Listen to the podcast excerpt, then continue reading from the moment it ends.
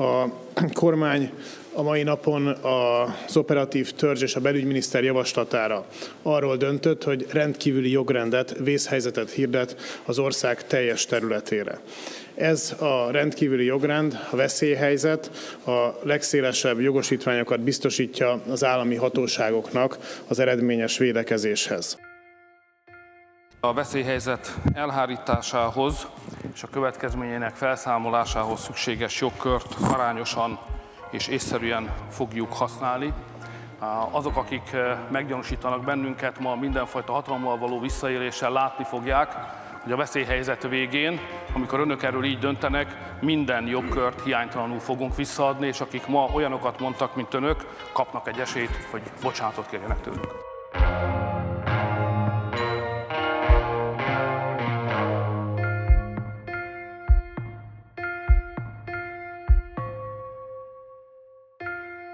Ez itt a Jognak Asztalánál, a Partizán két hetenként megjelenő jogi podcast műsora. Amiben áttekintjük, hogyan építették fel az államhatalom szerkezetét 2010 után, és hogyan lehetne azt a jogeszközeivel megváltoztatni. A műsorvezetők pedig Molnár Noémi és Kazai Viktor Zoltán. Ha tetszik az adás, akkor szállj be a Partizán műsorainak finanszírozásába a Patreon oldalon, valamint ne felejts el feliratkozni a Partizán YouTube csatornájára. Ne maradj le a jognak asztalánál egyetlen epizódjáról sem. Kövess minket Spotify-on és a Facebookon, ahol a műsorhoz kapcsolódó egyéb érdekes információkat is megosztunk. Kezdünk! Üdvözlünk mindenkit a Jognak Asztalánál 14. epizódjában, amely egyben az évadzáró epizód. Erre az epizódra egy igazán izgalmas témával készültünk. A koronavírus járványjal, pontosabban annak az alkotmányogi aspektusaival fogunk foglalkozni, a beszélgető partnerem pedig Sepsi Tibor, ügyvéd. Szia Tibor, köszönjük, hogy elfogadtad a meghívásunkat. Szia, én is köszönöm a meghívást. Amikor az interneten kutakodtam, akkor nem túl sok önéletrajzi adatot találtam rólad, de azt azért megtaláltam, hogy az ELTE jogi karán végeztél 2000-ben, és rögtön utána az igazságügyi minisztériumban kezdtél el dolgozni. Itt kodifikációval és jogszabálytervezetek alkotmányossági véleményezésével foglalkoztál, 2007 és 2010 között pedig a miniszterelnöki hivatalban kormányzati döntés előkészítés formai jogi ellenőrzésért feleltél. Ez így első hallásra azért a hallgatók többségének szerintem nem tűnik túl izgalmasnak, de nyilván ez belülről nem így élted meg. Emlékszel olyan jogszabálytervezetre, amelynek az előkészítése kifejezetten izgalmas volt számodra, vagy azért, mert nagyon hosszadalmas volt az egyeztetési folyamat, vagy azért, mert nagyon nagy tétje volt a törvény elfogadásának, vagy azért, mert nagyon nehéz volt egy alkotmányos megoldást találni egy problémára. Igazából az, hogy ez nem túl izgalmas külső szemlélő számára, a tökéletesen egyet tudok érteni. Ez az a típusú munka volt, ami, aminek a, a munkahelyi történeteivel az ember a társaságnak nem lesz a fénypontja, és nem mindenki azt hallgatja, hogy milyen agrártárgyú rendeleteket véleményezni, vagy kormánydöntéseket átvezetni jogszabály szövegeken. Igazából kicsit magyarabbra lefordítva a szakmai karrieremnek a, az első 5-6 évében az volt a feladatom, hogy alkotmányellenesnek tűnő jogszabálytervezeteket állítsak meg, illetőleg alkotmányossá tehető jogszabálytervezeteket próbáljak megjavítani abba az irányba, hogy ez jobban illeszkedjen a jogrendszerben, és közjogilag megfelelőbb legyen. A miniszterelnöki hivatalban töltött éveim alatt pedig a, a már leegyeztetett közigazgatási egyeztetésen átesett döntésekkel össze összefüggő vitákat próbáltam döntésre alkalmas állapotba hozni és segíteni a döntési folyamatokat. Igazából azok az ügyek, amelyek mások számára is izgalmasak lehetnek, és nem csak a munkatársakkal lehet este munka után megbeszélni és pikirkedni azon, hogy ebben a tervezetben is mekkora hülyeség volt, azok jellemzően épp olyanok voltak, amelyek aztán nagy port vertek fel a nyilvánosságban is. Gondolkodtam ezen a három feltételen, amit meghatároztál. Egy olyat találtam, ami mind a háromnak megfelelt. Ez pedig nem ma volt, 2007-ben vettem részt elég extenzív módon, természetesen másokkal együtt, mert ez egy csapatmunka, és nagyon ritkán fordul elő, hogy valakinek a fejéből közlönykész jogszabályszöveg pattan elő, amit aztán utána senki mással nem kell már érdemben javítatnia. Szóval, hogy nagyon sok mindenkivel együtt vettem részt az objektív felelősségként elhíresült a gépjármű üzemben tartója elleni közigazgatási szankció bevezetésére vonatkozó kodifikációs folyamatban, mind a közúti közlekedésről szóló törvény erről szóló rendelkezéseinek a megírásában, mind aztán utána kapcsolódó kormány kormányrendeletek, a bírság a bejövő bírságösszegek felhasználására vonatkozó szabályoknak a megalkotásában. És ezt azért emelném ki ebből a szempontból, mert tényleg rengeteg időbe telt, amíg sikerült egy olyan megoldást találni, amiről a közigazgatás, meg aztán utána a döntéshozók, az akkori kormány azt gondolta, hogy ezzel már ki lehet állni a nyilvánosság elő. Elé ez egy sokszor megakadt kezdeményezés volt. Eléggé, hát nekem kicsit testidegen feladatokat is végre kellett ennek a részeként hajtani. Például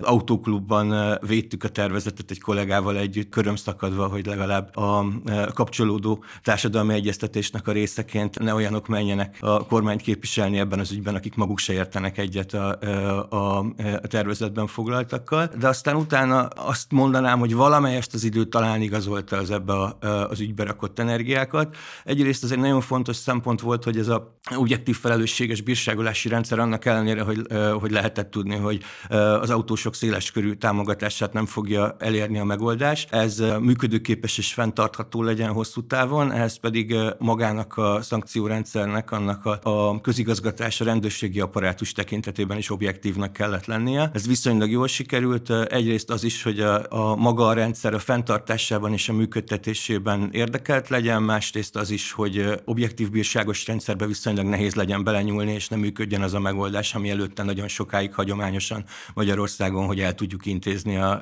a gyorshajtásos ügyeket minden gond nélkül. Ebből nekem rengeteg különböző szintű szakmai konfliktusom volt egyébként. Hosszú időn keresztül nem beszéltek velem a büntetőjoggal foglalkozó, meg szabálysértési joggal foglalkozó barátaim, ismerőseim. Ugyanakkor viszont az meg tény, nyilván ez egy sokállami folyamat ilyenkor, 2000-es éveknek a derekán minden évben legalább 1200-1300 ember halt meg az utakon, és hogy mennyire emiatt és mennyire a párhuzamosan végrehajtott egyéb intézkedések, például a, a, a itt a járművezetéssel összefüggő szankcionálásnak a párhuzamos és nagyon kemény megerősítése, de 2009-2010-re ezeknek a közúti haláleseteknek a száma jelentősen harmadával csökkent, és nagyjából azóta egy nagyságrendel alacsonyabb lett. Volt ennek a, a, a szabályozásnak alkotmánybírósági tesztje is, ha egy kicsit, kicsit le akarom egyszerűsíteni a helyzetet, akkor tulajdonképpen az alkotmánybíróság kicsit megcakkozta a szélét ennek a szabályozásnak, de lényegét tekintve magának a konstrukciónak az alkotmány,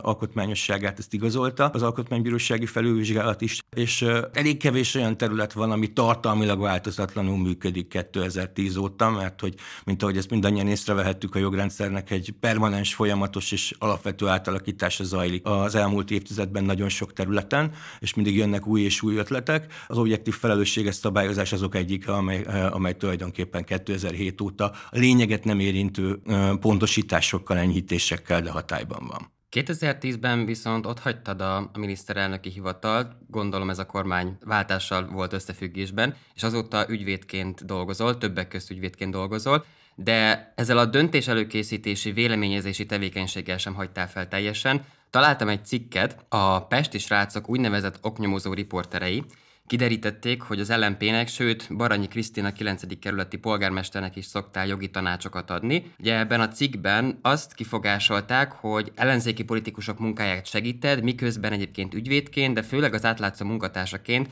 ilyen független civilként állítod be magad. Most tegyük félre azt, hogy, hogy milyen propaganda lózungokat szokott szajkózni a, a kormány sajtó. Teljesen komolyan kérdezem tőled, hogy a te fejedben hogyan áll össze egyrésztről a szakmai integritás, másrészt a politikától való függetlenség közötti kapcsolat. Tehát etikus-e független civilként ellenzéki politikusok munkáját segíteni, és ezzel kapcsolatban volt-e valamilyen szakmai, etikai dilemmád valaha az elmúlt 11-2 évben?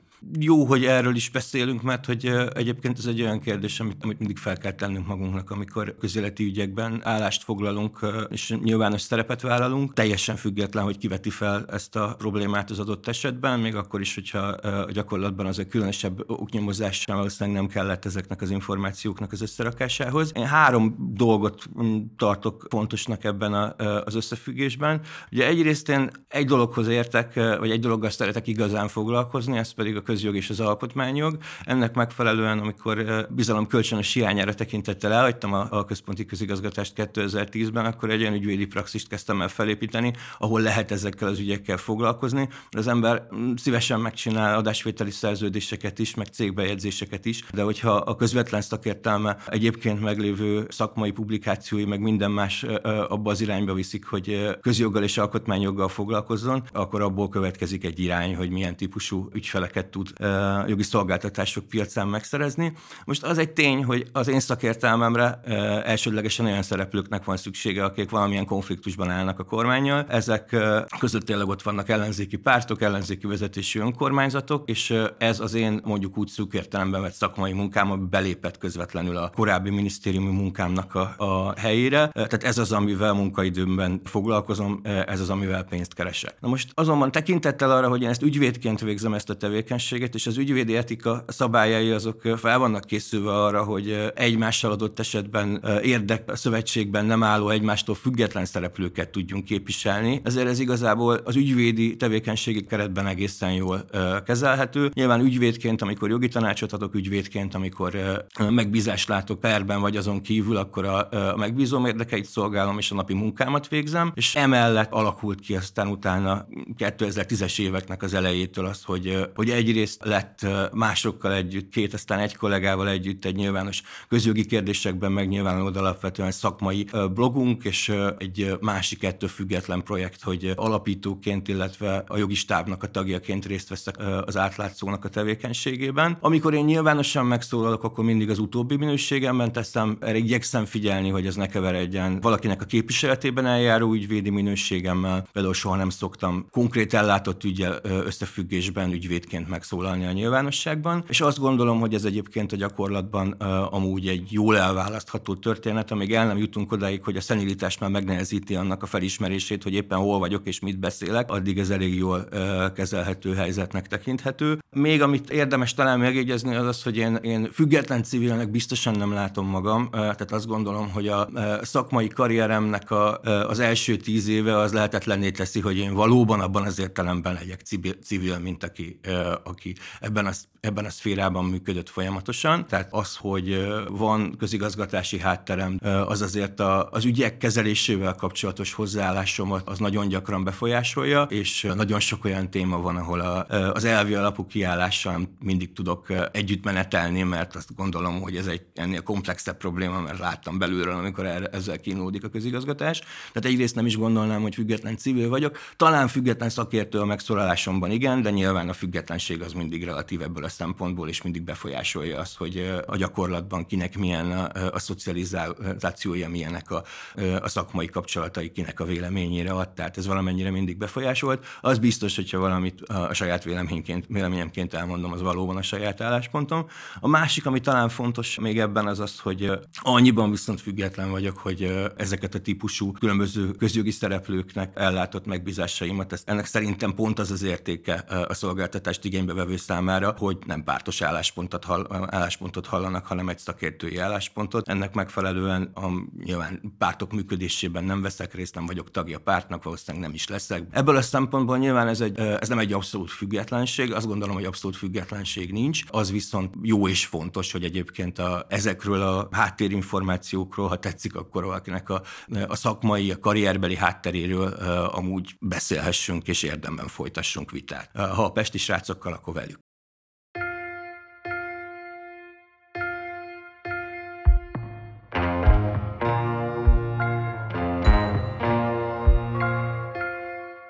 Közelítsünk egykor egy kicsit a, a beszélgetésünk fő témájához. Ugye a, a pandémia kitörését követően a kormány veszélyhelyzetet hirdetett ki, ami a különleges jogrend egyik formája.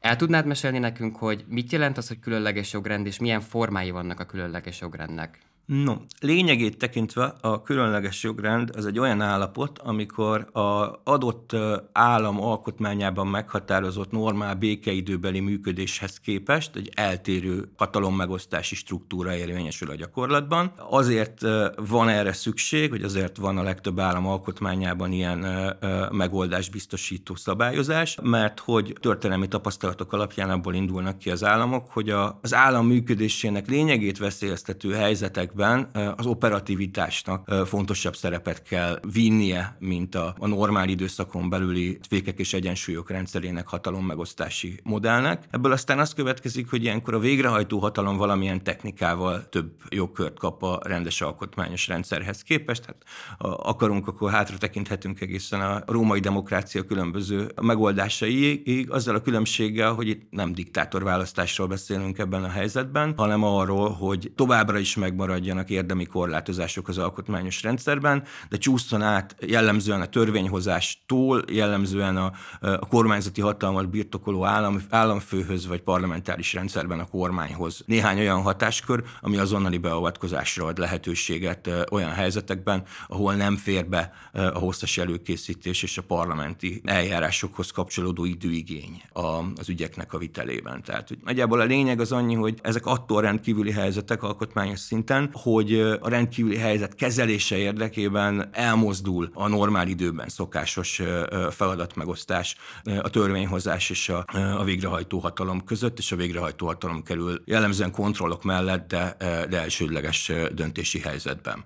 És az alaptörvény milyen különleges jogrendi tényállásokat határoz meg? Tehát milyen esetben lehet kilépni a normál jogrend keretei közül? Igazából hat rendkívüli jogrendi helyzet van jelenleg, ezek egymáshoz képest most már a alkotmányozó későbbi döntése által is igazoltan redundánsnak tűnnek, tehát hogy kicsi átfedések vannak, és kicsit túl komplexre sikerült ez a hat különleges jogrendi szabályozás. Ebből a rendkívüli állapot az a hadi helyzet kezelésére vonatkozó alkotmányos jogintézmény, tehát a háború idejére, vagy annak közvetlen veszélyére, közvetlen katonai fenyegetésnek, a külső katonai fenyegetésnek a kezelésére vonatkozik.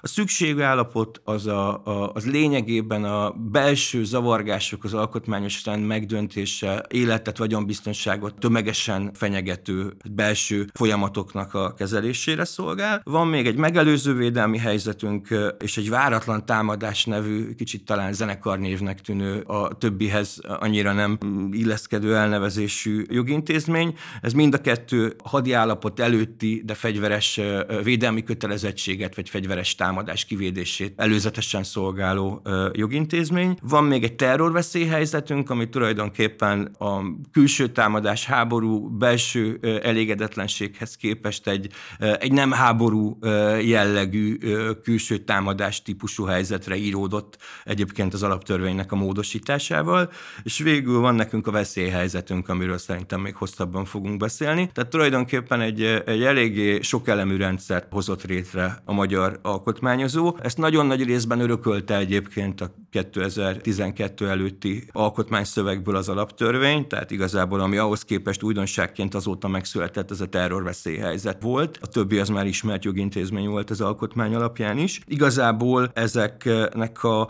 elrendelésére vonatkozó szabályok, azok valamilyen módon mindig kétharmados országgyűlési többségig mentek vissza, azzal, hogy általában van olyan verziójuk, ahol a kormánynak joga van arra, hogy az elrendelésig rövid időre, ennek a kulcs időpontja, időtartama elmúlt időszakban is sokat hallott, 15 nap, erre saját hatáskörben is elrendeljen intézkedéseket. És ezeknek az intézkedéseknek a tartalma az a hatályos törvények tartalmától való bizonyos korlátokkal történő eltérés tulajdonképpen. Tehát ennyiben mindannyian közösek ebben a, rendkívüli helyzetek, vagy alkotmányos rendkívüli helyzetek a, a gyakorlatban. Ugye ezt említetted, hogy egy különleges jogrend elrendelése esetén gyakorlatilag az történik, hogy a kormány az egy felhatalmazást kap arra, hogy gyorsan reagáljon jogi értelemben valamilyen különleges, veszélyes helyzetre, amely veszélyezteti a jogrendet, de ez potenciális hátrányokkal, veszélyekkel is együtt jár. Mi lehet az, ami nagyon rosszul sülhet el? Tehát milyen veszélyeket rejt magában egy különleges jogrend elrendelése? Leginkább is a félelmek egyik iránya az, az abból táplálkozik, hogy ez a megadott széleskörű felhatalmazás, ez nem ragad-e ott a felhatalmazás jogosultjánál, jogosultjánál. Tehát ugye mondjuk a, most hatályos szabályok alapján mondjuk rendkívüli állapot, szükségállapot esetében a honvédelmi tanácsnál, a, egyébként pedig a kormánynál, és ezért aztán ennek a kiegyensúlyozására az alkotmányok is igyekeznek kapcsolódó plusz garanciákat a, a parlament általi felügyelet folyamatossága tekintetében meg meghatározni. Tehát leginkább szerintem a félelmek elsődleges iránya az ebbe megy. A másik az ugye az időbeli túlhasználat mellett a tartalmi túlhasználat, hogy esetleg egy szabad döntési helyzetbe kerülő kormány nem használja-e ezeket a felhatalmazásokat az eredeti céltól eltérő módon, vagy nem korlátoz-e alapjogokat a szükségesnél nagyobb mértékben, részben szükségtelenül, részben meg aránytalan mértékben a, a gyakorlatban. A magyar parlamentális rendszerben igazából ez azért talán kisebb súlyú jelenleg, mert hogy a kormányoknak jellemzően stabil parlamenti többsége van egyébként is. Tehát itt igazából a gyakorlatban a stabil parlamenti többség mellett történő működéshez képest ez választói oldalról, politikai hatalmi technikai oldalról inkább tűnik egy, egy formai különbségnek, hogy most rendeletben is lehet azt végrehajtani, amit egyébként törvényi szinten, normál esetben törvényi szinten kellene végrehajtani, de ennek ellenére ellenére azért a rendszer működését torzító elemei eh, még akkor is vannak ennek a, a rendkívüli jogrend fenntartásnak, különösen, hogyha az hosszú időre elhúzódik, hogyha egyébként eh, politikai értelemben nem érzékeljük úgy, hogy a eh, Orbán Viktor kormány a másik aktor lenne, mint a Fideszes többség, aki elfogadja a törvényeket az országgyűlésben. Igen, de önmagában az, hogy valami törvényben van szabályozva, az nem egy egyszerű formai előírás feltétlenül, hanem az, hogy egyetlen a parlamenten keresztül megy végig egy törvény, annak azért vannak bizonyos garanciális. Sőt, igazából, ha összevetjük a kormányzati jogalkotást a törvényalkotással, akkor azt látjuk, hogy csak utóbbinak vannak a garanciái. Benyújtott törvényjavaslat nyilvánossága, az indokolás nyilvánossága már a folyamatnak a legelején, a módosító javaslatok és a, azoknak az indokolásának a nyilvánossága, a szavazás, a szavazás eredményének a nyilvánossága, a szavazat ellenőrizhetősége, hogy ki hogy hogyan szavazott, azok mind-mind olyan irányba tolják a törvényalkotást, ami, ami elszámoltathatóvá, és a, döntések indokai ezek mögött lévő megfontolások tekintetében is transzparensé teszik a működést. Most ilyen típusú nyilvánossági szabályok, azok soha nem kapcsolódtak a kormányzati döntés előkészítéshez. Az tulajdonképpen jellegéből fakadóan egy sokkal informálisabb, sokkal inkább ritkábban a szóbeliségen, de minden esetre utólag nyilvánosságra nem hozott szövegverzióknak az egyeztetésén és nem formalizált egyeztetéseken alapuló folyamat tulajdonképpen. De ami talán a legfontosabb az az, hogy a törvényalkotás esetében van egy még a leggyorsabban átvert javaslat esetében is szükségképpen meglévő néhány napos időigény. Tehát ha négyötödös többséggel az ellenzék azt mondja, hogy ez tényleg fontos dolog, csináljuk meg soron kívül, akkor is a benyújtáshoz képest mondjuk egy, egy négy-öt nap legalább eltelik, ami mondjuk úgy, hogy a nyilvános vitát lehet lehetővé tevő szakasz, aminek a részeként, ha a nép egyébként nem szeretné, akkor kifejtheti az ellenérzését, és mondjuk elmehet tüntetni tömegesen, vagy egyáltalán kifejthetőek azok az ellentétes álláspontok a nyilvánosság előtt, amik esetleg megvannak egy javaslat kapcsán. Nyilván a kormányzati előkészítésnek az eredendő titkossága és az át nem látható jellegére, jellegére tekintettel ott ilyen típusú elemek nincsenek. Tehát, hogy, és ennek nem is becsülném le egyébként a politikai hatásait sem. Nyilván más a a, politikai tűrés küszöb akkor, hogyha ezt elég döntésként kommunikálni és rögtön végrehajtani, mint akkor, hogyha először be kell vinni a nyilvánosság elő valamit, elé valamit, ott lehetőséget adok ezzel az elképzelés ellenzői számára, hogy kifejtsék a véleményüket, és ezt követően kell végleges döntést hozzak a, a gyakorlatban. És ez még tényleg akkor is így van, hogyha ha adott politikai helyzetben mondjuk kormánypárt és ellenzéki szavazó is biztosra veszi, hogy ha valami be van nyújtva, akkor az el lesz fogadva. És milyen jogi garanciái vannak a kormányzati túlhatalommal szemben egy ilyen különleges jogrend idején? Ugye általában a, a folyamatos parlamenti ellenőrzést szokták említeni, és az alkotmánybíróságot. Egyrészt a folyamatos parlamenti ellenőrzés, ami két irányú. Egyrészt jelenti azt, hogy az országgyűlés nem veszti el ezt a jogát, hogyha lehetősége, módja van rá, a rendkívüli helyzet körülményei azok ezt lehetővé teszik, akkor ő ezekben a kérdésekben utóbb maga döntsön és visszarántsa magához a, a kezdeményezést. Tehát elvileg egyes ügyek tekintetében is fennmarad a, a parlamentnek az a lehetősége, hogy a kormánytól eltérően mérlegeljen a gyakorlatban, de ami ennél jóval fontosabb, legfontosabb nyilván az az, hogy azt is folyamatosan vizsgálja, vizsgálhatja, hogy szükségesen még a rendkívüli jogrendállapotnak a fenntartása. Most ebből a szempontból a magyar szabályozás az, az tényleg eléggé széles lehetőséget adna az országgyűlésnek, hogyha ő akarna tartalmilag élni ezzel, mert hogy ugye most jelenleg a veszélyhelyzet esetében az elrendelés ugyan kormányhatáskör, és az nem kötődik utólagos országgyűlési jóváhagyáshoz. A lényege, a tartalma a veszélyhelyzetnek, maga a veszélyhelyzeti kormányrendelet, az azonban igen. Tehát tulajdonképpen az országgyűlésnek egy, egy elrendelt veszélyhelyzeti intézkedés kapcsán megvan ez a lehetősége, hogy utóbb úgy döntsön, hogy erre nincsen szükség, ekkor ugye 15 nap után kifut a kormányzati intézkedésnek a hatája, és a alaptörvény alapján annak erejénél fogva hatáját veszti a veszélyhelyzeti kormányrendelet, de az is működik, hogy meghosszabbítja ezeket a határidőket, de meg is, az is megtehető, hogy konkrét intézkedéseket meghosszabbít, másokat meg nem, hogyha ezeket nem lát indokoltnak. Tehát elvileg az eszköztár teljessége rendelkezésre áll az országgyűlés számára, ezzel sokan sokszor érveltek a kormány nevében, meg a kormánypártok nevében egyébként az elmúlt másfél évben. Éppen azt, hogy de az országgyűlés bármikor visszaragadhatja a hatalmat, módosíthatja a már elfogadott veszélyhelyzeti törvényeket, és megvonhatja a korábban adott felhatalmazásokat a hatály meghosszabbításához, meg egyáltalán olyan helyzetet teremthet, aminek eredményeképpen a kormány rákényszerül a, a veszélyhelyzetnek a felszámolására. Ez ugye elvi szinten így van, csak ugye ez egy elvi lehetőség, a gyakorlatban meg azt látjuk, hogy a kormány alkotja a veszélyhelyzeti rendeleteket, működteti veszélyhelyzeti szinten a, a rendszert, ezzel párhuzamosan az országgyűlés is vígan éli világát, és igazából érdemben nem korlátozta a pandémia sem tavaly tavasszal, sem tavaly ősszel, sem idén tavasszal, sem eddig most ősszel az országgyűlési működést. Ennek ellenére a veszélyhelyzet, ennek a, a, a tavaly tavasz óta eltelt időszaknak a döntő nagy többségében ugye fennállt. Tehát ugye a tavaly március közepén elrendelték, júniusban ugyan feloldották, de ősz végén, vagy ősz közepén újraindult, és azóta folyamatosan veszélyhelyzeti állapotban vagyunk.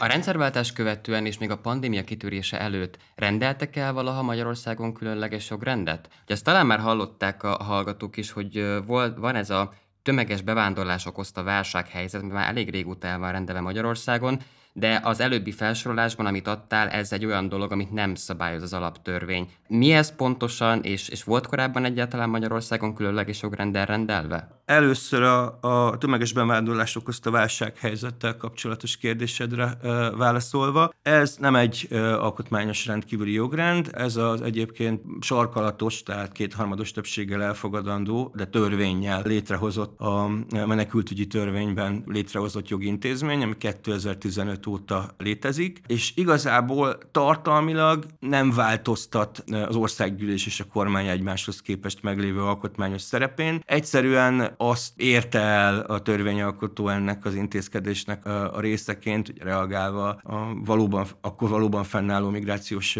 válságra, hogy a normál rendhez képest egy turbófokozatba kapcsolta az idegenrendészetet, és részben alapjogi szempontból érzékeny kérdésekben, részben technikai kérdésekben jelentősen leegyszerűsítette a menedékkérőkkel kapcsolatos eljárásokat. Na most ez tulajdonképpen törvényi keretek között maradt, és valószínűleg inkább szólt az Európai Uniónak, aki ugye a menekültügyi szabályozást ítéli meg uniós joggal való összhang szempontjából, mint belső használatra, mert kétségkívül jól hangzik, hogy valamilyen válsághelyzetet elrendelünk, és ugye cselekszik a kormány ezen a területen. Na most ez a menekültügyi válsághelyzet, vagy ez a tömeges bevándorlás okozta, vagy migrációs válsághelyzet, ez 2015 óta folyamatosan fennáll három megyében, 2016 eleje óta az egész országban, és vannak ugyan törvényi konkrét feltételei, hogy hány menedékkérő, meg hány tranzitzónában lévő személy kell ahhoz, hogy ez fenntartható, meg elrendelhető legyen, de hát a tényleges gyakorlatban a kormány az automatikusan hosszabbítgatja meg ezektől a feltételektől függetlenül ezt az időszakot. Jelenleg járunk 11. meghosszabbításnál egyébként, megszámoltam őket, és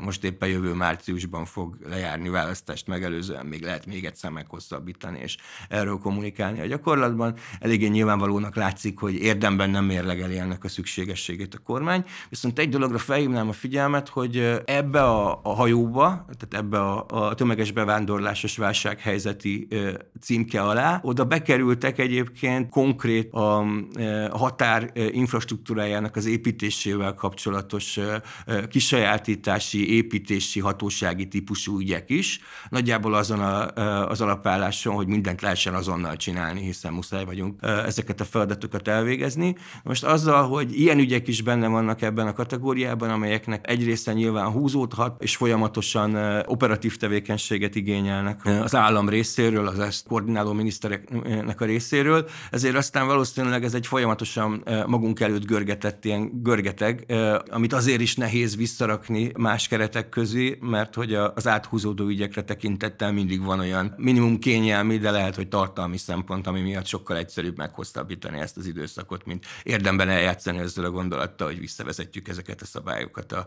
a törvénynek a, a, a normál rend szerint érvényesülő szabályai közé. Tehát hogy szerintem ez, ez jogi értelemben nem annyira belső jogi szempontból érdekes, hanem uniós jogi szempontból hát kialakított konstrukció, de az állandó hosszabbítás kapcsán legalább technikájában valószínűleg sokat tanult a kormányzati apparátus, meg a kormánypolitika ebből is, amit aztán utána felhasználta a veszélyhelyzet kapcsán.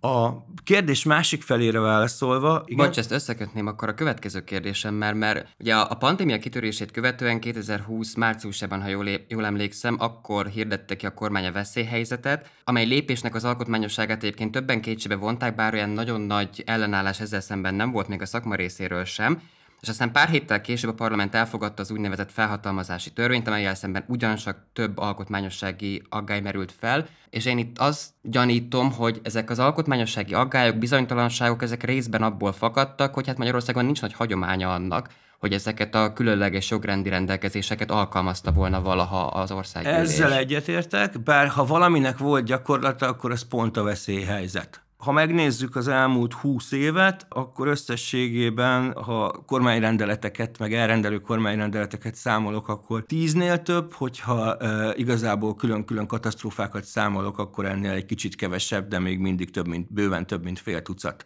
e, veszélyhelyzet elrendelésére került sor. Ugye, amire mindig emlékezhetünk, hogyha már régebb óta követjük a magyar közéletet, az árvíz egyenlő veszélyhelyzet e, e, szituáció. Ugye volt e, 2001-ben, 2000 2002-ben, 2006-ban a Dunán, utána 2011-ben a Tiszán és 2013-ban olyan Dunai árvíz, ahol elrendelték a veszélyhelyzetet. Ezek a veszélyhelyzet elrendelések, ezek tipikusan úgy néztek ki, hogy a kormány elrendelte, intézkedett 15 napon keresztül az országgyűlés egyszer meghosszabbította és kifutott mondjuk összességében egy ilyen 3-4 hónapon keresztül. Talán a leghosszabb az a 2011-es Tiszai árvíz kapcsán volt, ahol már ráraktak erre az ügyre a harmadik kormány, Orbán kormánynak a, a programja keretében újjáépítéssel kapcsolatos forrásallokációkat, és ezt ennek következtében kihúzták tavasz végéig egy, egy év elején elrendelt veszélyhelyzettel, de ugye ezekben az volt a közös, hogy minden ilyen ügy az csak az ország egy részét az árvízi védekezésben közvetlenül érintett területeket érintette, és ugyanez igaz az egyetlen egy olyan az elmúlt évtizedekben elrendelt veszélyhelyzet kapcsán is, ami nem természeti katasztrófa eredményeképpen született meg, ez pedig a 2010-ben elrendelt és 2011 közepén feloldott Veszprém megye tekintetében 10 hónapon keresztül fennálló kolontári iszap katasztrófával kapcsolatban elrendelt veszélyhelyzet. Azt nem lehet mondani, hogy a veszélyhelyzettel összefüggésben ne lettek volna jogalkotói tapasztalatok, de ezek a tapasztalatok, ezek szűk értelemben vett katasztrófa védelmi, nagyjából a belügyi tárca, a vízügyi igazgatás környékén meglévő tapasztalatok voltak. Persze nyilván a kolontári ügyben mozgatni kellett az ANTS-től kezdve az állategészségügyön keresztül sokkal több szereplőt, mint csak a vízügyet, meg csak a hadsereget, aki kimegy homokot pakolni, de alapvetően ezek a közigazgatáson belül is csak csak egyes területeknek a tevékenységét érintették, és hát leginkább nem csak időben, hanem helyileg is egy korlátozott területre kiterjedő dolgok voltak. Tehát ezekből volt tapasztalat. Amiben hála jó Istennek nincs tapasztalat, ez az összes többi rendkívüli jogrendi helyzet, ami azért gyönyörű, mert hogy egyébként amennyi munkaórát magyar politikusok és magyar közjogászok abba beletettek az elmúlt 30 évben, hogy azokat a szabályokat kialakítsák, ami ezen a területen a, amúgy a megelőző védelmi helyzettől kezdve a, a terrorveszély helyzetig jelenleg az alaptörvényben áll, az tényleg elég sok. Ehhez képest ugye az alaptörvény az már másodjára módosult ebben a témakörben 2012-es megalkotása óta. Na most az elrendeléssel kapcsolatos agályokra reagálva, a gond az az volt, hogy rengeteg mindenre gondolta a jogalkotó meg a törvényalkotó. Erre a helyzetre konkrétan, hogy bejön egy járvány, és emiatt kell leállnia az életnek, és érdemben átalakítani az életünket, erre pont nem gondolt senki. Úgyhogy az alkotmányozó az ugye az elemi kár fogalommal operált az elrendelés feltételei tekintetében, tehát az elemi kár fogalmába lehetne belehúzni ezt a, a helyzetet, amiben tavaly tavasszal kerültünk, és ha nem is annyi időn keresztül, mint ahogy a, a kormány fenntartotta ezeket a, a rendkívüli állapotokat, vagy rendkívüli helyzeteket, de biztos, hogy többször kerültünk vissza a különböző járványhúrámoknak a, az eredményeképpen. De amikor a katasztrófavédelmi törvénynek a kapcsolódó rend rendelkezéseit megalkották, akkor ott átvezették azt, hogy eh, humán járványok azok eh, alapjai lehetnek eh, a veszélyhelyzet elrendelésének, de az alaptörvény szövegén viszont nem. Az értelmezési kérdés az elrendelhető ebben a helyzetben a veszélyhelyzet tekintetében, ami a kormány előtt állt, az az volt, hogy a katasztrófavédelmi törvényben benne van, az alaptörvényben van, csak az van benne, hogy elemi kár, jaj, mit csináljak, jaj, mit csináljak. És hát ebben a helyzetben, mint hogy azt azért nehéz lett volna állítani, hogy tavaly március 11-én nem volt azonnali intézkedési kötelezettsége és azonnali intézkedési szükséglete a kormánynak.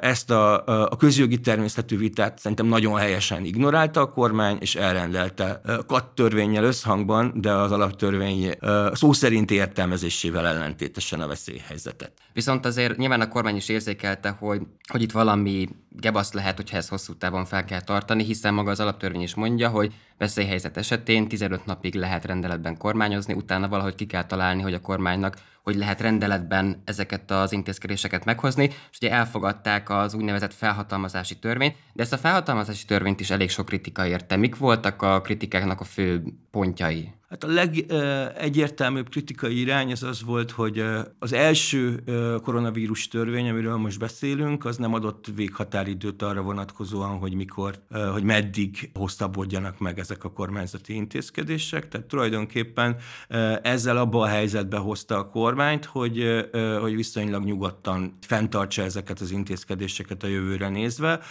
oly módon, hogy nem kell ezt feltétlenül visszavinnie az országgyűléshez. Ugye erre mondta a Fidesz parlamenti vitában is, meg azon kívül is, hogy de hát ez nem probléma, az országgyűlés, ha ül, akkor bármikor visszaránthatja ezeket az ügyeket magához, és módosíthatja ezt a törvényt úgy, hogy a, a időben korlátlan felhatalmazást ezt, ezt korlátozza. Igazából amennyire én, én értettem ezt a, a vitát, meg az a mögött lévő párt megfontolásokat, igazából ez volt a legfontosabb probléma, tehát ez a határidő nélküliség, amit a, a, az ellenzék olyannak tekintett, ami egy vörös vonal, és ami kizárja a, a támogatást. Ugye ennek ott is akkor annyiban volt érdemi jelentősége, hogy az ellenzéki támogatás hiányából fakadt a parlamenti tárgyalás egy hetes csúszása, tehát ugye négy ötöt kellett volna a házszabálytól eltéréshez az azonnali lépés érdekében, és ugye ez elmaradt, aztán ebből lett a nyilvánosság előtt az a keserű és nagyon barátságtalan politikai vita, hogy most akkor itt kinek mi a felelőssége ebben az összefüggésben. Ugye a, a egyik oldal szerint a másik önmagában ezzel az aktussal, meg gesztussal diktatúrára tört, a másik oldal szerint meg az ellenzék egyedül hagyta a kormányt a járvány elleni védekezésben egy olyan helyzetben, amikor egyébként ő maga is mondta, hogy rendkívüli intézkedéseket kell bevezetni. Ezt ezen nehéz utólag összerakni. Azt gondolom, hogy itt igazából utólag két szempontot érdemes vizsgálni. Az egyik az az, hogy akkor sokkal kevesebb dolgot láttunk előre ennek az egész járványnak a lefolyása tekintetében. 2020 március elején a kihirdetéskor, meg március végén, április elején a törvény vitája kapcsán sokkal több lehetséges forgatókönyv lehetett a fejekben, és akkor még érdemben számolhatott mindenki azzal, hogy itt olyan szintű intézkedéseket kell hosszú távon elrendelni, amelyek valóban el, lehet, el lehetetlenítik az országgyűlési működést. Tehát egyszerűen nem tudunk majd leültetni uh, 199 embert egy terembe, mert hogy, hogy olyan szinten fertőző és veszélyes a vírus. Ez egy fontos szempont lehetett a kormánynak abban, hogy megkötötte magát amellett, hogy hosszú távra rendeli el ezeket az intézkedéseket, de ugyanakkor meg viszont ennek ellenére is az akkori tudás alapján úgy gondolom, hogy valójában nem lett volna nagyon-nagyon erős gesztus a kormány részéről, vagy nem kockáztatott volna sokat azzal, hogy ha mondjuk azt mondja, hogy hogy oké, okay, oké, okay, akkor három hónap, ami ugye a későbbi elrendelések kapcsán lett a megoldás tulajdonképpen. Tehát valóban nem láttunk előre, és itt igazából ez a, a, a nyomás alatt dől el egyébként, hogy ki mitől fél, és ki miben bízik, meg ki mit gondol egyébként a, a saját helyéről az alkotmányos intézményrendszerben és a saját hatalmának a korlátairól. Tehát ebben a helyzetben az egymásban való bizalom az nulla szinten volt mindenki abból indult ki, hogy ezt mennyire alappal vagy nem, azt döntsük el az ezt követő hónapoknak, éveknek a személyes értékelésével, de mindenki abból indult ki, hogy nem, vála, vagy nem számíthat a másik féltől sem méltányosságra, sem önkorlátozásra. Épp ezért aztán mindenki azt tette, ami a adott helyzetben legerősebb eszköze. A kormány azt, hogy nem tudom, hogy, mi, hogy mennyire működtethető az országgyűlés, tehát határidő nélkül adok felhatalmazást, másik oldalról az ellenzék meg azt mondta, hogy jó, hát akkor ha ti nem, akkor, akkor ez már túlmegy azon, amit én elfogadható vagy elfogadhatónak gondolok. És nyilván ez, az, azért azok a napok, az az időszak, az még hisztérikusabb volt, mint aztán a járványkezelésének utána bármelyik szakasza. Tehát ez az egyik irány. És a másik, ami ugye akkori kritikáknak a része volt, az az, hogy oké, okay, oké, okay, persze, akkor adjunk egy hosszabb időre szóló felhatalmazást ezeknek az intézkedéseknek a hatályba tartására, hogyha a konkrét helyzetben ez indokolt, de akkor ehhez kössünk valamiféle érdemi garanciát, akár a alkotmánybíróság eljárásának az ellenzék általi e, egyszerűsített kezdeményezése e, irányába, akár azáltal, hogy az alkotmánybíróság eljárására rövid határidők vonatkoznak, mint mondjuk a választási népszavazás, vagy választási ügyek esetében, esetében, például a választási időszakban, de ugye ezekre se volt, se volt fogadókészség a kormány oldalnak a részéről.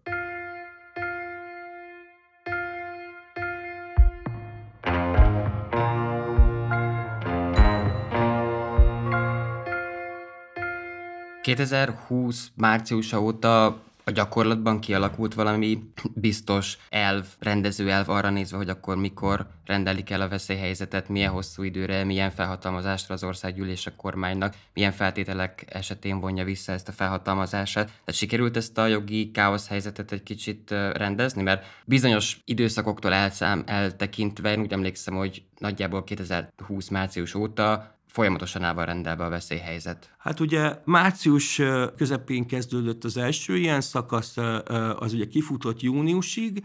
Júniusban a feloldással egyidejűleg ugye, ugye elrendelték a, az egészségügyi törvénybeli szabályai szerinti járványügyi készültséget vagy egészségügyi válsághelyzetet. Ez azóta is el van rendelve, tehát hogy a veszélyhelyzetet tavaly koranyáron felváltó jogintézmény, az továbbra is a magyar jogrendszerben van, és fél évente hosszabbítják, mint a migrációst, és aztán utána tavaly késő ősszel, ugye novemberben a második hullámnak a felfutása kapcsán a kormány mégiscsak elrendelte újra a veszélyhelyzetet is, és ez a novemberben elrendelt veszélyhelyzet, ez ugyan idén évelején lejárt, és formálisan egy újabb veszélyhelyzetet hirdettek ki, azonban a korábbi veszélyhelyzeti intézkedéseket egy rendkívül komplex technikával végül egy az egybe újraalkotás nélkül átvette a kormány. Talán a, a legszebb technika az az, hogy a veszélyhelyzet megszűnése előtti napon hatályban lévő szöveggel léptette újra hatályba a kormányrendeleti rendelkezéseket a, a kormány az új veszélyhelyzetre hivatkozva, és ugye azóta, tehát lényegében tavaly november óta van egy folyamatosan fennálló veszélyhelyzet, aminek kapcsán összesen eddig négy érdemi országgyűlési döntés volt az egész folyamatban. Ugye volt a, nem öt most már, az ötödik, mert ugye túl vagyunk a, az idén őszi meghosszabbításon is. Tehát lényegében három havonta hosszabbítgatja valamilyen technikával a már fennálló veszélyhelyzetet azóta az országgyűlés. Ebből egy esetben volt ellenzéki támogatás. Tavaly őszi, tehát az első három hónapos meghosszabbítást ezt támogatta az országgyűlés tavaly, de az összes többi esetében valamilyen kérdés tekintetében volt ellentét a, kormánypártok meg az ellenzék között is, nem volt egyetértés a törvények elfogadásában. És ami itt még érdekes, hogy igazából az a technika is folyamatosan változik, hogy a törvényalkotó mit csinál. Volt első koronavírus törvény, lett ugye egy második hullámos koronavírus törvény, aztán a második hullámos koronavírus törvény módosítottuk, és most a, a legutóbbi technika az már csak az volt, hogy a hatályvesztés időpontját tolta ki az országgyűlés most a hetekben. Ugye most jelen pillanatban úgy állunk, hogy az országgyűlési meghosszabbítás az éppen 2022. január 1-én jár le. Az egészségügyi válsághelyzetnek a meghosszabbítása az 2021. december 31-én, hogy itt mi a eltérésnek az oka, azt valószínűleg a kormányzat sem tudná pontosan megmondani. Szóval én azt mondanám, hogy a káosz az nem szűnt meg, egy nagyon nehezen áttekinthető szabályozási struktúrába, mondjuk úgy, hogy lovalta bele magát a kormány az egymásra épülő különböző rétegeknek a feltelepítésével, és tényleg az már teljesen mindennapos, hogy már hatályoztat jogszabályoknak az újra hatályba lépéséről rendelkezünk, vagy hogy törvényben soroljuk fel azokat a kormányrendeleteket, amik hatályban maradtak egy korábbi kormányrendelet alapján. Tehát kicsit össze is keveredtek ezek a dolgok, vagy ami talán még szebb, hogy a, a veszélyhelyzeti törvényben kevés tartalmi rendelkezés volt, ami kifejezetten magára a koronavírus járványra vonatkozóan állapított meg korlátozásokat, érdemi korlátozásokat, de azért a kormány úgy volt az első törvénynél, hogy ezt mégse rendeletbe fogja elrendelni, hogy időközi választásokat nem lehet tartani, meg népszavazást nem lehet kezdeményezni. Úgyhogy ezt beírták a koronavírus törvényekbe, azóta is van egy rendelkezés mindegyik koronavírus törvényben, hogy ez tilos. Ehhez képest ezt a rendelkezést oldotta fel tavaly nyáron a kormány, amikor a kormányfő akart öt kérdéses népszavazást kezdeményezni a, a szerintük gyermekvédelmi, mások szerint melegellenes törvénycsomagról. Na pont ezt akartam kérni tőled, hogy most akkor ezt a jogi káosz helyzetet ezt kicsit hagyjuk magunk mögött, mert ezt nem fogjuk tudni kibogozni, valószínűleg úgy, hogy mindenki számára érthető legyen, de ami valószínűleg a hallgatókat, a polgárokat jobban érdekli, az az, hogy ezt a rendkívüli felhatalmazást, amit kapott a kormány, ezzel visszaélte. Van erre néhány uh, jó illusztratív Vannak példa? erre jelek, három dolgot mondanék, hogy, hogy méltányos legyek mindenkivel szemben, aki ebben a, a, ezen a területen mozog és dolgozott a, a, az elmúlt időszakban ezekben az ügyekben. A kormány ezekkel a felhatalmazásokkal élt, egy csomó kérdésben kifejezetten bátran élt, és olyan ügyeket is ide rakott, amelyek egyébként valószínűleg közpolitikailag indokoltan, de jogilag kicsit támadhatóan kezelhetőek, és biztosan vannak olyan ügyek elég nagy számban, ahol kifejezetten visszaélt ezekkel a, felhatalmazásokkal. Ami talán a legfontosabb ebben a káoszban talán a rendteremtésnek a szándékával, egyébként a káosz láthatóan az alkotója számára átlátható, tehát egy a belső folyamatok tekintetében valószínűleg azért áttekinthető rendben zajlanak a dolgok, még hogyha egyszerű jogalkalmazó polgár számára a megalkotott rendeletek, a törvénytől való eltérések és a jogszabályoknak a felelhetősége az jelentős nehézséggel jár az elmúlt években. Amit talán érdemes ez elmondani, az az, hogy ez a folyamat, ez milyen módon alakít alakította át a magyar jogalkotásban az egyes jogszabályi szinteknek a súlyát. Ami talán a meglepő, vagy számomra mindenképpen meglepő, az az, hogy a törvényalkotásnak a, a összvolumene az nem csökkent.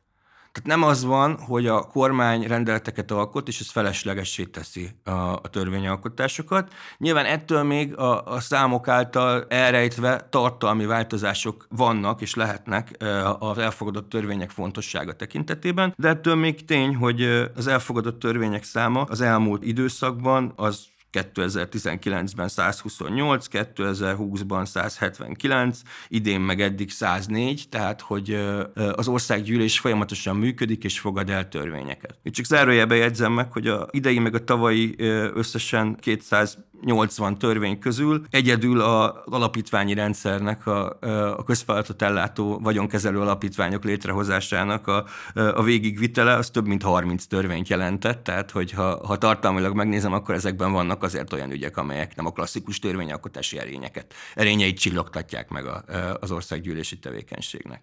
De tulajdonképpen az országgyűlés továbbra is rendszeresen működik, részben már kormányrendeletben megcsinált dolgokat legalizál utólag, amikor oda jut a, a történet. Ilyen például a ö, Gödváros ügyében elhíresült kiemelt gazdasági övezetes szabályozás, ami először létrejött a kormányrendeleti szinten, aztán oda került törvényi ö, szabályozásba, de ugyanígy a stratégiai társaságokra vonatkozó szabályozás, ami ugye a, a egyes szektorokban a külföldi tulajdonszerzést köti miniszteri bejelentéshez és kapcsol hozzá ö, tiltó lehetőséget. Ö, ez is kormányrendeletben jött létre, aztán törvényi szabályozásba került bele ö, tavaly ősszel, de van, ami tartósan kormányrendeletben ragad. És mindez úgy ráadásul, hogy közben az országgyűlés egyébként rendesen működik, tehát egy csomó dolgot simán be lehetne oda vinni a rendes törvényalkotási rend szerint. És akkor itt érünk el oda, hogy mi történik akkor ebben a helyzetben. Szerintem pont az történik, mint ahogy számos más területen az elmúlt bő évtizedben, hogy a jogi keretek által rendelkezésre álló űrt azt a hatalmi gyakorlat kitölti.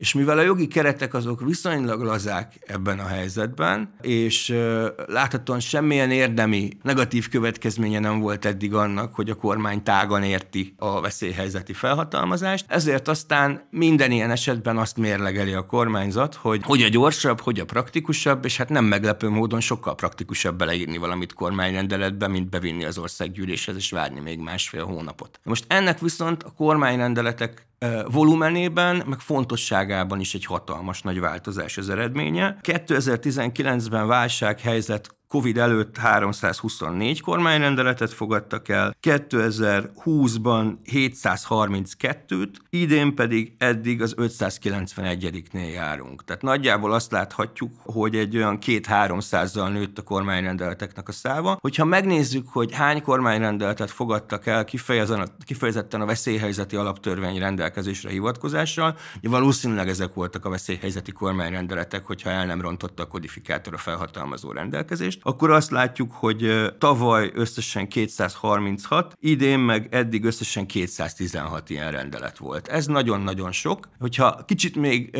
bűvészkedünk a számokkal, és megnézzük, hogy évente mind a három évben volt körülbelül 200 nemzetközi szerződést kihirdető kormányrendelet, amiknek a belső jogi hatása általában minimális, vagy nem is létezik. Emellett volt még a kormány egy másik kedvenc ilyen többszöbből álló nevű jogintézménye, a nemzetgazdasági szempontból kiemelt ügyé nyilvánítás, megoldás, ami ugye lényegében azt jelenti, hogy a normál rendtől eltérően egyszerűsített fórumrendszer mellett és gyorsított szabályok mentén hatósági engedélyeztetünk különböző projekteket. Ez egyébként objektív felelősséghez hasonlóan még 2010 előtt indult, és ennek a kidolgozásában is részt vettem, csak akkor még annak voltak érdemi korlátai, és állami beruházásokhoz kapcsolódott. Ez aztán több lépcsőben a 2010 után ezek a korlátok megszűntek. A nagy elvi lépés akkor akkor történt, amikor magánberuházások is kiemelt ügyé lettek nyilváníthatóak. Na és ilyen kiemelt ügyes, ügyes kormányrendelet, ez például tavaly volt 84, idén meg 78. Na most tartalmát tekintve ez is pont arról szól, mint a veszélyhelyzet egyébként, hogy vannak amúgy törvényben rögzített szabályok, hogy hogyan folytatunk le egy hatósági eljárást, ami helyett a kormány inkább megmondja, hogy most ezt hogy. Tehát tulajdonképpen, hogyha ezeket összerakjuk, akkor azt látjuk, hogy igazából a kormányzati rendeletalkotásnak egy olyan masszív fele jelen jelenleg arról szól, hogy hogyan térjünk el a törvényeknek a tartalmától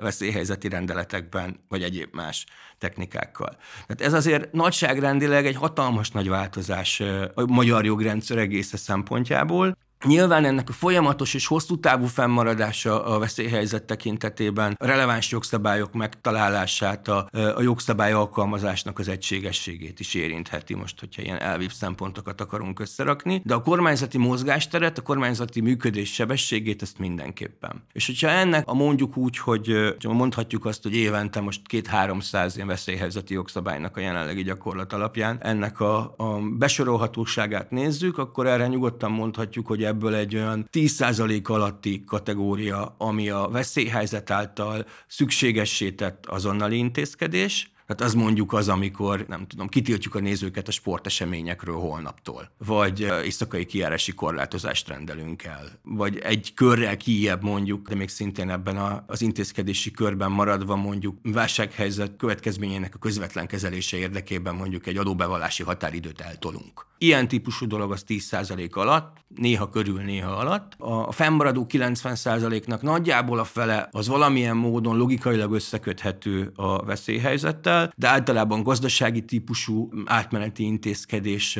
amit szinte kizárt, hogy azonnali végrehajtást igényelne, és alapvetően nyugodtan be lehetne vinni az országgyűléshez, hogyha úri kedvében állna a kormánynak ez a megoldás, és a fennmaradó, hogy összes kormányrendeletnek egy összességében változó, de nagyjából egy ilyen 30%-át kitevő része, az viszont csak hivatkozásában kapcsolódik a válsághelyzethez, és valójában olyan típusú hatalomtechnikai problémáknak a megoldását szolgálja, mint mondjuk azt, hogy összevész egy ellenzéki önkormányzat egy multinacionális befektetővel, és a kormány úgy tudja utóbbinak az érdekeit és a saját költségvetési érdekeit egyszerre érvényesíteni, hogyha elveszi az ezzel kapcsolatos önkormányzati jogköröket az adott településtől. Tehát, hogy ebben nagyon sok minden van. Egy, egy nagyon szigorú leválogatás mellett itt elég sok mindenre lehetne azt mondani, hogy, hogy ez valójában tisztán visszaélés ezzel a lehetőséggel. Persze az mindig ott van a pakliban, hogy a kétharmaddal rendelkező kormány, kétharmados parlamenti támogatással rendelkező kormány igazából ezeket a dolgokat kicsit lassabban meg tudná csinálni rendesen is, de azért az nagyon fontos pszichológiailag és a dolognak a közvetlen költségei tekintetében is, hogy ezt nem kell megtennie, hanem kitalálja és elfogadja. Hát meg önmagában a jogalkotásnak a volumenet, tehát hogyha ilyen mennyiségű jogszabályt fogadnak el ilyen rövid idő alatt, akkor szinte lehetetlen mindegyiket átlátni, a médiában kritizálni, az ellenzéki politikusoknak megvitatni, és a többi, és a többi, tehát ez nyilván a... Így van, tehát eleve, eleve nincs olyan helyzet, amikor a ellenzék intézményesen megszólalhatna ezekben az ügyekben közvetlenül. És ugye még az a plusz elem is van, hogy viszont a klasszikus veszélyhelyzeti jogalkotásban abban meg, meg elválik a jogi tartalom a kommunikációs és politikai tartalomtól, és az utóbbit alkalmazzuk. Tehát azért az, az nagyon érdekes volt, amikor eh, Facebook bejelentésekből, meg Facebookra kirakott képeknek a tartalmából lehetett kikövetkeztetni, hogy mit lehet hány órától csinálni másnap. És aztán ez eljutott odáig, hogy a harmadik hullámos nagy korlátozó rendeletnek volt egy politikai preambuluma, ami több ponton eltért a kormányrendeletnek a jogi tartalmától. Tehát magukat a, a leírt döntéseket a kormány belefoglalta egy, egy, egy szabad szövegbe, és berakta a jogszabály elejére, ami, ami hát nagyon sajátos megoldás volt, és éppen azt mutatta, hogy a jogi megformálásában a, a szabályoknak a politikai szín nem bízott annyira, hogy önmagában a kodifikációra merje bízni a, a adott céloknak a végrehajtását.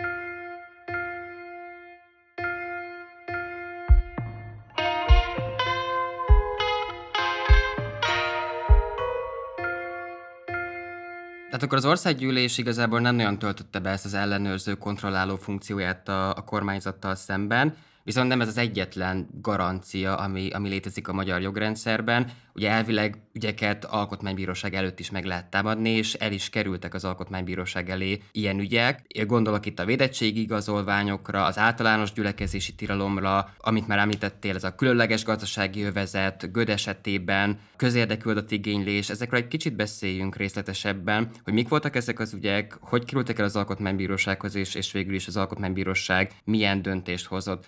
Kezdjük talán először az általános gyülekezési tilalommal, mert ez így nagyon jól illusztrálja, hogy hogy lehet visszaélni egy alapjogkorlátozó intézkedéssel pandémia alatt.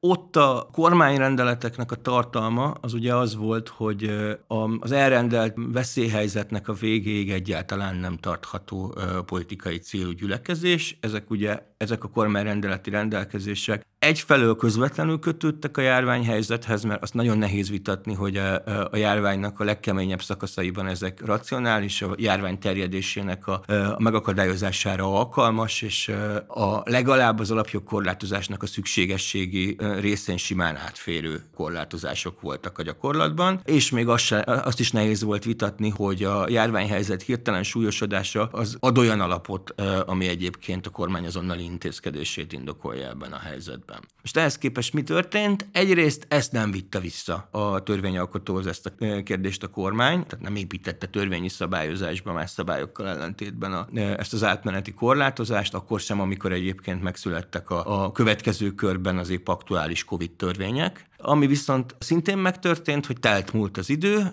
hosszú időn keresztül fenntartott veszélyhelyzeti szabályok, azok tavaly év végétől, vagy ú, nem is tudom, mi volt a kezdőidőpont, de minden esetre egy komplet hosszú járvány hullámon keresztül egészen idén nyár elejéig fennmaradtak, és csak amikor már régen lehetett foci elbére élő közönséggel kimenni, és általában sem volt érdemi korlátozás a sportesemények megtekintésére, és szabadtéri koncerteknél járt már a liberalizáció, vagy a korlátozások feloldása, akkor jutott eszébe kormánynak, hogy ezt a korlátozást feloldja. Tehát a probléma az nem, a, nem önmagában abban állt, hogy a kormány belepiszkált ennek a nagyon fontos alapjognak a gyakorlásába, hanem abban, hogy ha már egyébként járványügyi szempontból nyilván jobb, ha nem gyülekeznek, mint ha gyülekeznek, és politikai szempontból feltétlenül ezt is figyelembe vette a kormány, az is kellemes, hogyha nincsenek gyülekezések, minden szempontból nyilván, és itt most ne csak a, a közvetlen politikai érdekre gondoljunk, hanem arra is, hogy akkor nem kell a rendőröknek azzal foglalkozni, hogy rendezvényt biztosítanak kemény munkával. Viszont ez aztán odáig visszapörgött, hogy a rendőrök már régen jártak foci meccset biztosítani, amikor még mindig nem, nem lehetett politikai gyülekezést tartani, akkor se, hogyha tizen megyünk kitüntetni. Tehát, hogy ez egy benfelejtett korlátozás volt, aminek a folyamatos fenntartása az valószínűleg politikai mérlegelésnek az eredménye volt. Így aztán összegyűltek azok az indítványok, amelyek azt támadták, hogy hát hogy van az, hogy foci meccsre igen, de hárman tüntetni nem. És ez egy alkotmányossági szempontból egy viszonylag egyértelmű probléma lett, lehetett volna, de egyrészt az történt az indítványoknak egy elég jelentős részével, hogy mire érdemben elbírálódtak, addigra kifutott a korlátozás, ez részben az alkotmánybíróság felelősségi körében tartozó dolog minden ilyen helyzetben, de részben az is tény, hogy az alkotmánybíróság egy lassabban mozgó dolog, a dolog jellegénél fogva, vagy hát a működés jellegénél fogva, mint a kormányzati jogalkotás. Tehát úgy simán ki lehet trükközni, hogy elfogadok valamit, néhány hónapig fenntartom, aztán utána kifut, de itt ugye ennél egy hosszabb időszak volt, és hát végül is, ameddig eljuttunk, eljutottunk, az egy alkotmányossági követelmény megállapítás volt ebben a kérdésben is, ami mondjuk az alkotmánybíróság által alkalmazható érdemi beavatkozások közül a, a gyengébbek egyike. Több, mint a semmi, de kevesebb, mint az ügyben való valós kiállás. És biztos, hogy nem veszi el a kormány kedvét attól, hogy egy, egy újabb, súlyosodó helyzetben akár ugyanezzel a megoldással éljen hosszú távon.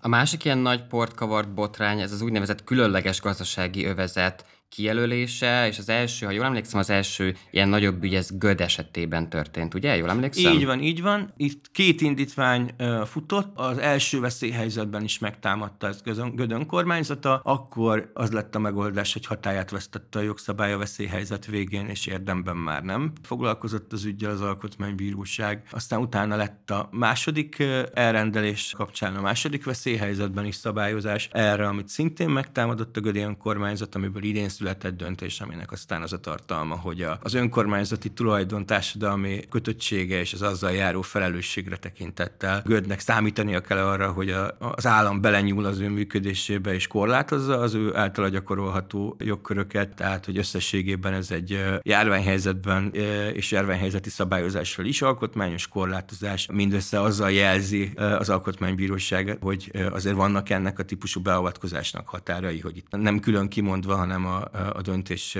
indokolásába foglalva azt jelzi, hogy az azért figyelembe veendő szempont ilyenkor, hogyha ilyet lép az állam, akkor ez ne járjon a bevételek elvonásán keresztül az önkormányzat működésének ellehetetlenítésével ami hát azért az a kategória, ami Gödön, Gödön a konkrét esetben olyan túlságosan sokat nem segített. Egy harmadik példa, ez a közérdekű adatigényléseknek a megválaszolására irányadó határidő meghosszabbítása. Ugye korábban 15 plusz 15 napja volt az állami szerveknek a közérdekű adatigénylés kielégítésére, most már 45 plusz 45 nap van, és ha jól emlékszem, akkor ez Szél Bernadett vitte az alkotmánybíróság elé. Igen, itt is volt egy első kör, ahol mire elbírálható lett volna az indítvány, addigra lejárt a veszélyhelyzet, és nem is lehetett alkalmazni már az átfutó ügyekre ezt a hivatkozást, tehát tulajdonképpen júniusra megoldódott a probléma. Itt szemben a Gödi ügyjel valóban, Az őszi ismételt bevezetés kapcsán azt mondanám, hogy tartalmilag az Alkotmánybíróság megoldotta a problémát, mert hogy ugyan ott is alkotmányossági követelményt mondott ki, de annak a tartalma az lényegében azt jelenti, hogy a, az elutasítás az akkor jogszerű a veszélyhelyzeti kormányrendelet rendelkezéseinek az alkalmazásában, hogyha valós igazolható veszélyhelyzettel összefüggő feladat akadályozza az adott adatkezelőnek a válaszadását, és ez viszont ugyanazt a standardet rántja ide is be, mint ami általában is vonatkozik a közérdekű adatigénylések megtagadásával összefüggésben, tehát ugye adatkezelő bizonyít, a bíróság pedig meg fogja állapítani a gyakorlatban az AB határozatra hivatkozva, hogy hát az, hogy a magyar turisztika csúcsszerve a újraindítással kapcsolatos feladatokra tekintettel tagad meg egy igénylés teljesítést 2021. szeptemberben, amikor éppen nincsen neki semmilyen különösebb veszélyhelyzeti feladata, az nem felel meg az AB döntésnek, tehát akkor ez egy jogellenes megtagadás volt. Tehát hogy azt gondolnám, hogy a, a, az összes AB által már elbírált ilyen veszélyhelyzeti ügy közül az talán a legmegnyugtatóbban záródott. Csak még néhányat felvillantva, hogy nem mindegyiket beszéljük át. Volt alkotmányossági követelmény a, a rémhírterjesztés veszélyhelyzeti BTK tényállásával összefüggésben. Voltak egyedi döntésekre kiterjedő megsemmisítések az AB elmúlt másfél évében a járvány idején kapcsolattartási polgári ügyekkel összefüggő követelmények kapcsán. Tehát, hogy azt mondanám, hogy az a törekvés egyértelműen látszik az Alkotmánybíróság részéről, hogy ezeket az ügyeket, ezeket ne hagyja elfeküdni, és a saját meglévő emelt felelősségéből következően kiemelten foglalkozzon vele, és adja meg azt a kontrollt, amit a parlamenti eljárás hiánya az, az ebben a helyzetben ugye nélkülöz. Az, hogy a jelenlegi többségű, a Fidesz-KDNP többség által alkotott törvények és a jelenlegi kormány által alkotott rendeletekkel kapcsolatban különösebb konfliktusvállalási hajlandósággal nem rendelkező alkotmánybírósági többség, az nem állította élére ezt az ügyet eddig, az, az nem olyan nagyon meglepő. Hogyha hasonlat kellene, akkor igazából én úgy látnám, hogy, hogy valós ellensúlyt ténylegesen az alkotmánybíráskodás jelenleg nem képez, nem akar képezni. A vészfék funkcióját azt, azt lebegteti ezekkel az alkotmányossági követelményekkel, és láthatóan megpróbálja azokat a, az elemeket megragadni egyébként a szabályozásból, a veszélyhelyzeti kormányrendeletekből, amelyek a átmeneti jelleget erősítik. És erre tekintettel azt mondani, hogy azért van rendben, mert ez itt és itt átmeneti, ugye így engedi el ezeket, a, így engedte el ezeket az első veszélyhelyzet idején meglévő szövegeket. Lehet ezt harcosan kritizálni, sokan meg is teszik, és konkrét ügyekben van is alapja. Én azt azért megfontolásra érdemesnek tartom ebben az összefüggésben, hogy hasonló politikai körülmények között vannak azért ennél sokkal rosszabb alkotmánybíráskodások is. Nyilván ez örömmel nem kell, hogy eltöltsen minket, de az tény, hogy például a lengyel alkotmánybíróság az ottani konzervatív liberális forradalomnak nem a, a vészfékje akar lenni, aki majd esetleg még visszajön, hogy a igazán necces dolgokat majd talán mégis megsemmisíti, hogyha ha az alkotmányossági követelményeit megsértik, hanem láthatóan az élharcosa. Tehát ebből a szempontból azért teljesen reménytelennek az alkotmánybírósághoz fordulást ezekben az ügyekben nem látom, még akkor is, hogyha ha igazán megnyugtató, a tényleges gyakorlatot megváltoztató megoldás, ez csak kevés ügyben született az elmúlt időszakban.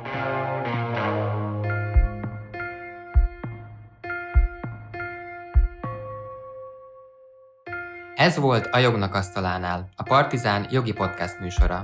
Ha tetszett az adás, akkor szállj be a Partizán műsorainak finanszírozásába a Patreon oldalon, valamint ne felejts el feliratkozni a Partizán YouTube csatornájára. Ne maradj le a Jognak Asztalánál egyetlen epizódjáról sem. Kövess minket Spotify-on és a Facebookon, ahol a műsorhoz kapcsolódó egyéb érdekes információkat is megosztunk. Várunk vissza két hét múlva egy újabb epizóddal.